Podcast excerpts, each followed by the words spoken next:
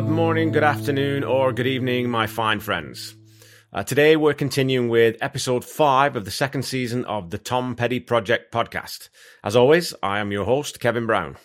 I hope that if you celebrate Christmas or just enjoy having time with your families over the Christmas period, uh, that you're all finished your shopping and that you're all able to safely visit, at least in some capacity, with your loved ones being in lockdown last year was really tough. As Christmas is all about family for me. I grew up with lots of aunts and uncles and cousins, and this time of year was when we'd all get together, you know, around at grandma's house, grandma and grandpa's house, which was big, lots of food, lots of noise, lots of presents. It was a lot of fun. Um, but just remember to be safe and enjoy the holidays as best you can. Um, and hopefully, this is the last disrupted Christmas that we have to work through. Uh, so today we're talking about Too Much Ain't Enough, the fifth track on the second album and the last song on side one. Go check out the link in the episode notes to listen to the song, then come back, pull up a chair, and we'll chat all about it. Great to see you back. Let's get into it. Paul Zollo's book has been an invaluable source of information for this podcast. And talking about this song in the book, Tom says, I wrote it after seeing Fleetwood Mac and they played that song, Oh Well, that has this great bluesy lick. I was trying to find a riff like that or like what Muddy Waters would have. And he goes on to say, so I came up with this blues lick and then I made my own kind of phrasing, my own kind of chord pattern. And the Heartbreakers were really kind of thrilled a bit when I brought it in. They were like, all right, we've been wanting to do something like this. As soon as the song opens, I get those anticipation goosebumps. I love that fret scratch, sort of it's sort of like a grandfather clock effect. Now I assume it's actually not a grandfather clock, it's probably Mike doing something on his on his frets. Um, Tom's guitar tone when he comes in on the left channel is so beefy and nasty with a killer natural distortion. I doubt that it's a pedal, it just feels like a really good tone coming out of the amp. Uh, when Mike comes in after two bars, he's rocking a like a serpentine phased slide guitar. So, you know, so swampy and so cool. After another four bars, we get Stan coming in with one of the best, if not the best drum beats on the first two records. And as much as I disliked the way the drums were mixed on last week's track, Magnolia, I love, love, love how sharp and tasty that snare crack sounds on this one. And those little grace notes on the snare that he's adding into this one give it such a fantastic kind of freight train country blues type of swing. And that feel of a train rolling on the tracks is driven home for me by Mike's sweet slides up into it's almost like a train whistle. You know, it almost feels like Mike's playing a very gentle wah wah on this as well, but I, I don't think it is. I think it's just my brain adding that in rather than it being there. And though this is a, you know, such a densely processed and cool tone, his tone when they played it live was much more direct and aggressive, at least in the early days. But it's, you know, it's deliberately tripped out on this track so that it doesn't jar with Tom's killer uh, rhythm part. If you listen to that guitar part that Tom's playing throughout the track, it's super simple. The main lick is a simple little run over that B power chord, and into the verse, he's just playing those chords on the ones and threes. And one thing that always strikes me about watching Tom play live is that he isn't a windmiller. You know, he's not he's he's not a he's not a big aggressive sort of handsy type of player. He's usually pretty economical with his strumming technique, but he shows that it's all about tone and control. He still gets that big fat sound that a lot of guys would hammer the strings to get, but he just doesn't need to. Benmont's part on this song is really interesting too, because if you're not listening closely, you could definitely miss it entirely. So if you listen in the right channel, if you listen to that rhythm guitar part, you can hear the organ mixed really low, and it's basically playing the same part an octave higher. Then in the chorus, that switches to sort of mirroring Mike's lead line. But again, it's mixed so low that I really have to pay attention, which is hard to do because this song rocks and swings so damn hard. You want to listen to the whole thing rather than sort of listen to those individual parts, which doesn't help with doing a podcast like this. Um, once we've been through those two verse chorus loops, and really the chorus is just that repeated line, it ain't enough. Though you could also say that that's still a part of the verse, and the section that leads into the guitar solo, which acts as the bridge, is actually the chorus. Or you could say that this song just doesn't have a chorus, and the too much ain't enough, it ain't enough, is a solid enough refrain that it doesn't really need a full, you know, worked out chorus. And I go back and forth on how how to describe that, but I think it I might be leaning closer to that last option. Um, future Wilbury's bandmate Roy Orbison was well known for messing around with song structures, so this could just be an example of that type of songcraft where we have um, you know two verses, a bridge, and then another another verse with no real sort of big reveal in the chorus, which I quite like. I quite like. I think it gives it a gives the song a more um, organic feel. So we haven't talked about Ron Blair yet in this song, so let's talk about Ron Blair. If you're able to, sit and listen to the song and try to filter out everything else and just listen to what Ron is doing on the bass. He comes in a couple of bars after the drums with a really jumpy, busy bass line through the verses. It's mixed dead center with that kick drum so you can really hear it. And it's a really furious hopping bass line that builds up to an octave higher between the verses before dropping back down into that lower register. Then heading into the bridge, he hangs off completely for almost two full bars before walking up to the key change in that middle eight. And he throws in some really familiar rock and roll four note patterns in that middle section and sits sort of an octave or two above his floor before dropping back to that low register for the solo, which lets Mike's guitar really sing in that treble space. So the vocals in this song, Tom's not really belting, he's not really drawling, he's in that middle range where he's really just delivering a very, very strong, very, very direct vocal. And it's not until the bridge uh, that we get the first vocal harmonies in the song and some reverb heavy sort of call response type uh, group vocals. Out of that bridge, we come to Mike Campbell's solo. And Tom tells Paul Zollo, Campbell just burned that solo. I have a memory of Mike playing the solo and all of us going, wow, that's great. So this is Mike channeling his inner Chuck Berry clearly, especially in the second half of the solo. He's not doing it particularly subtly, but it fits so well and keeps the energy up so you can't really complain about it being derivative because, as always with Mike Campbell, it's exactly what this song needs. And, as Lemmy from Motorhead once said, we're all just ripping off Chuck Berry. Terrible impression, sorry.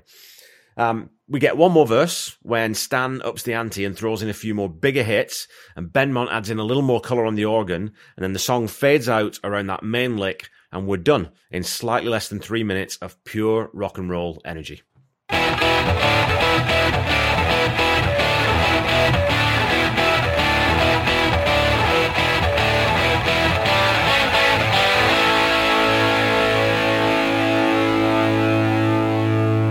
Okay, it's time once again, my friends, for some petty trivia.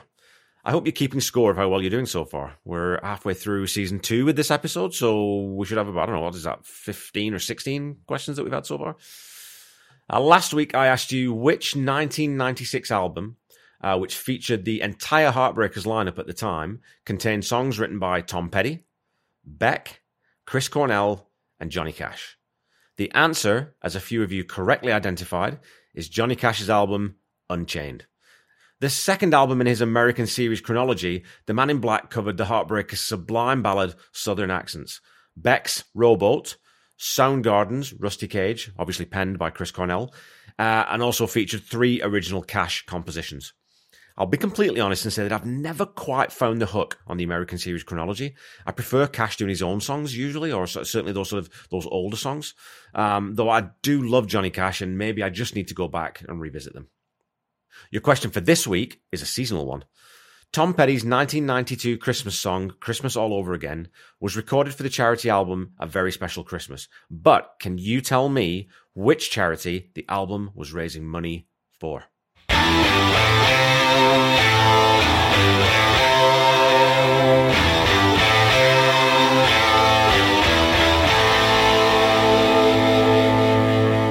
Okay, let's get back to the song.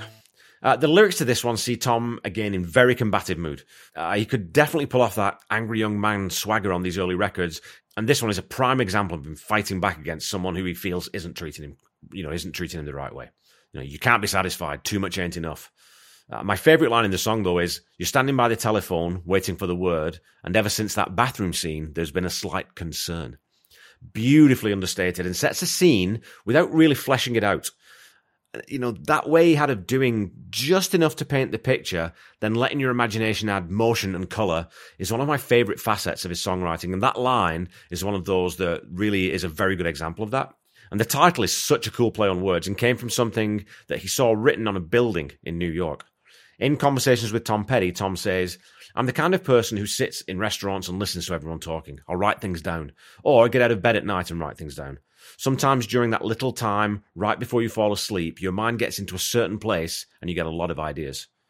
Well, I can totally relate to that. I've woken up plenty of times with an idea for a riff or a lyric, or in my day job with a with a solution to a coding problem. You know, which is very annoying at three o'clock in the morning. I mean, it's easier these days though, as we can just hum or speak into the voice memo on our on our phones, and I have hours of ramblings and humming in, on my phone right now. So Tom says that he got that title idea from his notebook, and it's such a great idea to build a song out from. I think the songs included on the playback box set Anthology Through the Years, and there's also a live version from the 1978 New Year's Eve concert uh, at the Santa Monica Civic Auditorium on the live anthology. So it's really well represented in the box sets. There's also a live staple in the late 70s and was resurrected in 2001 2002 when it was almost ever present. Clearly, this is a song that the band really enjoyed playing live. And if you listen to that 1978 version, you can see that. You can just see that. You can hear it. Um, and they, they fill out the middle section and you can tell they're just having real fun jamming around that lick. A lot of people say the band's last album, Hypnotic Eye, is a return to Heartbreakers' early sound. And while I think it's far more sophisticated than that, there are definitely some songs that you could hear on both the last album or on this one.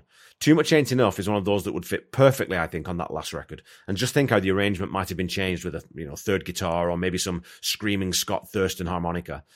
It also has a close cousin on the Mojo album, where that railroad snare pattern is used again on the fantastic Jefferson Jericho blues.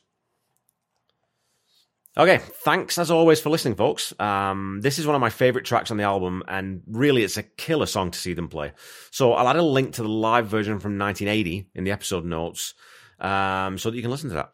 I'll also add a link to um, Fleetwood Mac's "Oh Well," which, as we we mentioned earlier on, Tom sort of had in mind when he wrote the, the that bluesy main riff to the song. Um, I'm going to give "Too Much Ain't Enough" a really strong eight out of ten. As for me, it's a, a a perfect way to close side one of a record, and b it just swings, man. It's so cool. You have to tap your foot and you have to move your body to this song.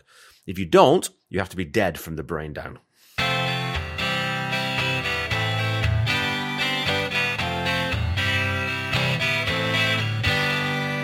Told you last week that I was recording a special episode with the wonderfully talented Jake Thistle. Well, Jake and I had a fantastic time chatting, and he play, actually played a couple of killer Tom Petty covers also. Once we'd signed off, all hell broke loose.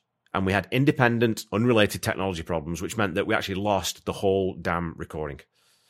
Thankfully, Jake was very gracious in agreeing to jump on a call again with me early in the new year, and he also had the fabulous idea of streaming our chat live, which we're going to do. So I'll get details out to you as soon as we lock in the date, and you'll be able to join us live on the internet to talk about Tom, Jake, and lots more in between. Uh, don't forget to look out also for a special episode this Saturday where I'll be talking about Somewhere You Feel Free, the making of wildflowers. I think that'll be a little more conversational and a little less in depth analysis, but I wanted to rewatch the show and I figured I may as well record my thoughts about it and put that out as a Christmas special for you. Um, as always, don't forget to follow me on Facebook uh, and Instagram at the Tom Petty Project and on Twitter at Tom Petty Project. You know, please leave a rating if you haven't already. Um, that would be great. And, and leave me some feedback. Let me know what you think. Let me know what you'd like to hear, what you don't like hearing, you know, just just talk to me, people. Let me know how things are going. Um, and again, I always try to answer all all the comments and questions that you uh, you send me on social media, and I'm loving that interaction. Um, that's one of the main reasons that I've, I've really really started to enjoy doing this podcast. I mean, I enjoyed it anyway, talking about Tom Petty, but I'm meeting a lot of people and making new friends through the Tom Petty community. Um, it just enriches your life, right? When you find like minded people. So until we meet again next week, keep listening to and sharing Tom's music. Try to be kind Try to say I love you to someone at least once a day. Stay safe and healthy, and I'll be back with you next week to talk about the first track from side two of the album, I Need to Know. Bye bye.